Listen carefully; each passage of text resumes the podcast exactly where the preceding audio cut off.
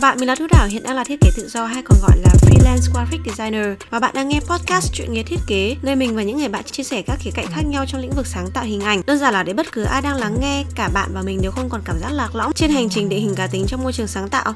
Let's begin!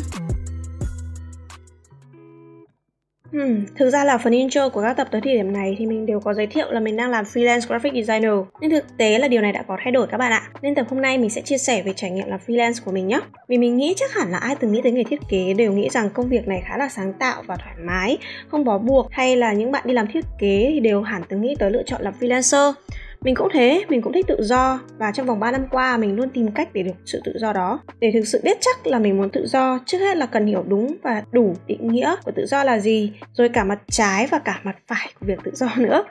Tự do không có nghĩa là lông bông hay với mình, thậm chí là để có được tự do thì bạn càng phải có nhiều nút thắt và hành trang quàng vào mình cơ ấy. Nghe thật lạ lùng ấy nhỉ? 3 năm trước nếu ai đó nói với mình về việc làm tự do, mình sẽ chỉ nghĩ ngay tới việc giờ giấc làm việc linh hoạt, không phải bó buộc ngồi mãi ở một chỗ, hàng ngày không phải làm những công việc lặp đi lặp lại, gặp mãi những con người ngày nào cũng gặp, ngày nào cũng nói chuyện. Nhưng tự do không chỉ có thế các bạn ạ. Tự do đi kèm với việc phải tự lo. Tự lo cho mình có đủ việc để kiếm ra tiền nuôi sống bản thân. Không chỉ sống qua ngày mà phải sống tốt với việc thu nhập không hề ổn định. Nếu không ổn định thì ít nhất cũng không được quá thấp khỏi mức sống cơ bản. Tự lo thu nhập tự lo giấy tờ, tự lo chỗ ngồi của bản thân. Bạn ra đường ngồi quán cà phê hay coworking để làm việc hay thậm chí là ở nhà thì bạn cũng phải đảm bảo là có đủ điện, nước, wifi rồi chi phí sinh hoạt, thuế má rồi bảo hiểm cho bản thân và gia đình, tự lo hàng ti tỷ các thứ khác nữa. Nếu bạn làm freelance, nghĩa là bạn tự do và không ràng buộc với bất kỳ tổ chức nào. Vậy có nghĩa là bạn phải tự kiếm việc để trả lương cho bản thân. Vậy nên mục tiêu cơ bản nhất đơn giản là mức thu nhập của bạn ít ra cũng phải ngang với mức lương mà bạn đi làm full time. Nghĩa là mức lương bạn trả cho chính bạn cũng phải đủ sống thì bạn mới thấy công việc này làm có ý nghĩa chứ. Đúng không?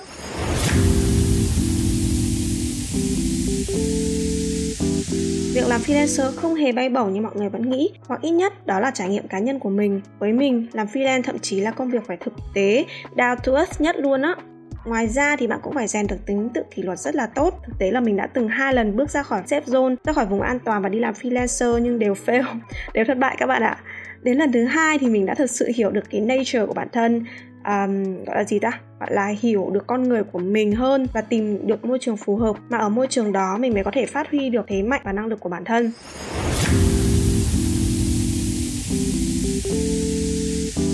Thứ nhất là sau khi mình nghỉ làm ở một agency vì quá mệt mỏi với các drama và lương thì thấp. Đúng lúc đó thì TikTok ở Việt Nam lên ngôi, mình lập kênh và kênh nào cũng rất là thành công. Mình nghĩ là nhờ vào background thiết kế nên mình có khả năng làm video thẩm mỹ tốt, xây dựng nội dung trong môi trường agency thì đã quá quen rồi cộng với thêm một chút marketing cơ bản thì nói thật là làm kênh TikTok với mình nó không quá là khó. Mình khá là tự tin vào khả năng xây dựng nội dung của bản thân. Thế là mình nghỉ việc ở nhà bán hàng, ôm trong mình một hoài bão là xây dựng một chốn riêng. Và thực ra là với một đứa không hề có kinh nghiệm bán hàng và cũng chẳng có kiến thức nền tảng cơ bản gì, thì mình bán hàng khá là tốt các bạn ạ các bạn nghe đoạn đầu thì không nghĩ tới đúng không?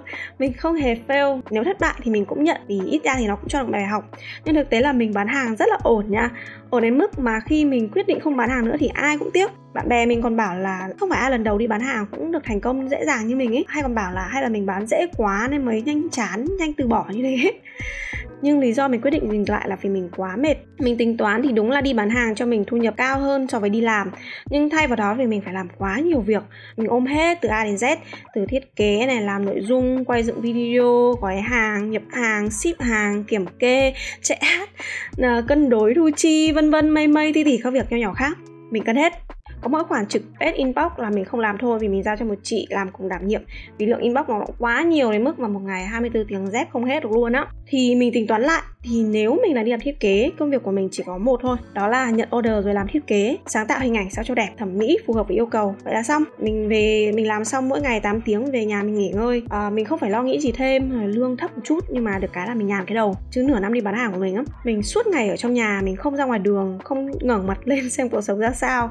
Cứ tất bật hàng ngày với chục cái task công việc loanh quanh, rồi xoay quanh, rồi quấn chiếu, rồi không khác gì một bà mẹ bỉm sữa luôn á. Nên lúc mình quyết định mình đi làm lại thì mẹ mình cực kỳ ủng hộ luôn à, sau đó thì mình kể cho các đồng nghiệp nghe về cuộc sống bán hàng của mình ấy rất nhiều bạn cũng hỏi là tại sao mình sao mình không tuyển những người làm phụ mình những công việc như thế. Nhưng thực ra thì mình bắt đầu bán hàng với vốn có 6 triệu thôi. 6 triệu đó là mình dồn vào tiền mua hàng hết. Hàng về đến đâu là hết tới đó rồi vốn rồi cộng với lãi của mình cứ luân phiên quấn chiếu. Nhập về bán liên tục giúp số vốn lớn dần lên chứ mình cũng chẳng dư. Cho mình bán 100% là marketing không đồng là vào nguồn lực là của nhà làm được và chính cả bản thân mình. Hơn nữa là nếu tuyển thêm thì mình lại phải quản lý và chia nhỏ số tiền thu về so với mô hình kinh doanh nhỏ như mình thì mình thấy không phù hợp. Và sau khi thoát ra khỏi cái môi trường đó và mình nhìn nhận lại, thì mình nhận ra là mình không có khiếu kinh doanh. Mình rất ổn ở mảng xây dựng nội dung và marketing vì đó là cái background của mình và đó cũng là điều làm nên thành công của cái shop đó. Chứ còn nếu mà nói cái khoản à, như là tài chính rồi điều phối nhập bán hàng thì mình rất là mệt mỏi. Có những hôm mà mình thức tới 3 giờ sáng để kiểm kê kho hàng rồi đơn vị vận đơn mà mãi nó không khớp nhau. Mình là cái thanh niên mà làm một bài toán ra bắt ám khác nhau các bạn. nên là mình nhận ra là mình không phù hợp với con đường đó thì mình dừng lại thôi. Và mình cảm thấy là mình đã, ít nhất thì mình đã có được bài học cũng là một thành công.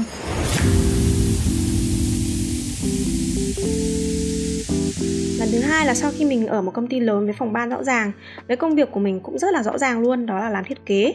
Và chỉ làm thiết kế mà thôi và nhưng chính vì thế mà cũng sinh ra vấn đề, đó là khi mình đã có thể khiến cho bản thân năng động và làm ở nhiều vị trí khác nhau khi mình mở cái shop như thế. Và điều cuối cùng mà mình muốn ấy, lại là đi làm công việc lặp đi lặp lại nhàm chán và chờ order từ một người khác một cách bị động. Có thời điểm thì mình đã phát rồ với công việc công nghiệp như thế nó quá là nhàm chán, nó quá là tù túng với mình. Rõ ràng là hai từ ổn định có lẽ là chưa phù hợp với mình trong thời điểm đó. Lúc mình nghỉ việc thì mẹ mình cũng đã kêu rất là nhiều, kêu là mình đã quá là lông ba lông bông rồi chẳng có kỷ luật hay là có kế hoạch gì cho bản thân. Và mình chỉ đáp lại một câu rằng đó là đặc quyền của tuổi trẻ, chính là được trải nghiệm.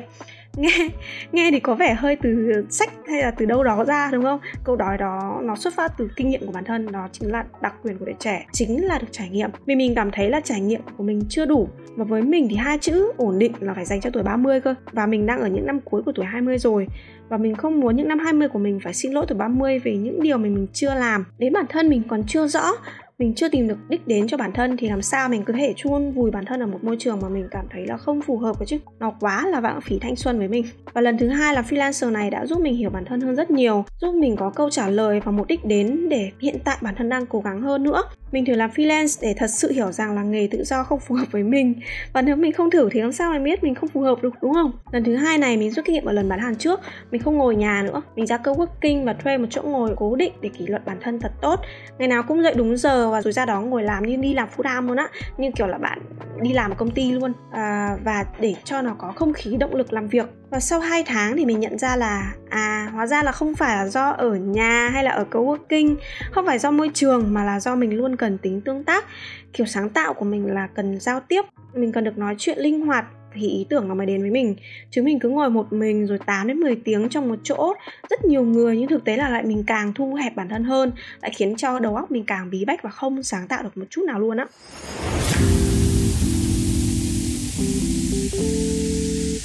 mình có nói chuyện với một bạn cũng có ý định đi làm freelance như mình. Thì cái khác nhau giữa mình và bạn ấy là bạn luôn muốn được ngồi một mình một góc để tập trung làm việc điều đó giúp bạn sáng tạo tốt hơn. Còn mình thì mình phát hiện ra là mình chỉ phát huy khả năng tốt nhất khi mình vào một cộng đồng được trao đổi và cùng làm việc. Và thế là mình nhận ra là việc freelance chẳng phù hợp với mình. Freelance phù hợp với những ai mà thích được tự do được tự lo được có thể được một mình một góc. Và một điều thực ra là khi mình làm freelance ý, thì bạn sẽ cần nhiều thứ hơn. Việc chỉ tập trung vào phát triển bản thân mà mình đã từng nhìn thấy một cái ảnh meme cực kỳ chính xác luôn á. Mình sẽ để link ảnh trong phần mô tả để các bạn có thể xem được nhé đại khái là khi bạn làm freelance bạn sẽ có hàng ta tá rồi ti tỉ các thứ ập đến của với bạn như là self down này là nghi ngờ bản thân á. Rồi luôn phải cập nhật portfolio rồi đi kiếm job rồi hoàn thành deadline uh, xây dựng cho mình một cái website xong rồi một mạng lưới công việc rồi lo các giấy tờ thuế má rồi làm thế nào? Khi mà, ví dụ khách hàng hỏi bạn thì bạn cần, sẽ cần phải nộp ra được giấy tờ, đúng không? Mình đã từng có khách hỏi mình là bạn có thể xuất được hóa đơn đỏ không? Thì mình chẳng thích lo những giấy tờ như thế. Vậy ha? Vậy là hy vọng là sau chia sẻ của mình thì bạn sẽ có thêm những suy nghĩ và những điều cân nhắc khi làm freelancer nha. Good luck!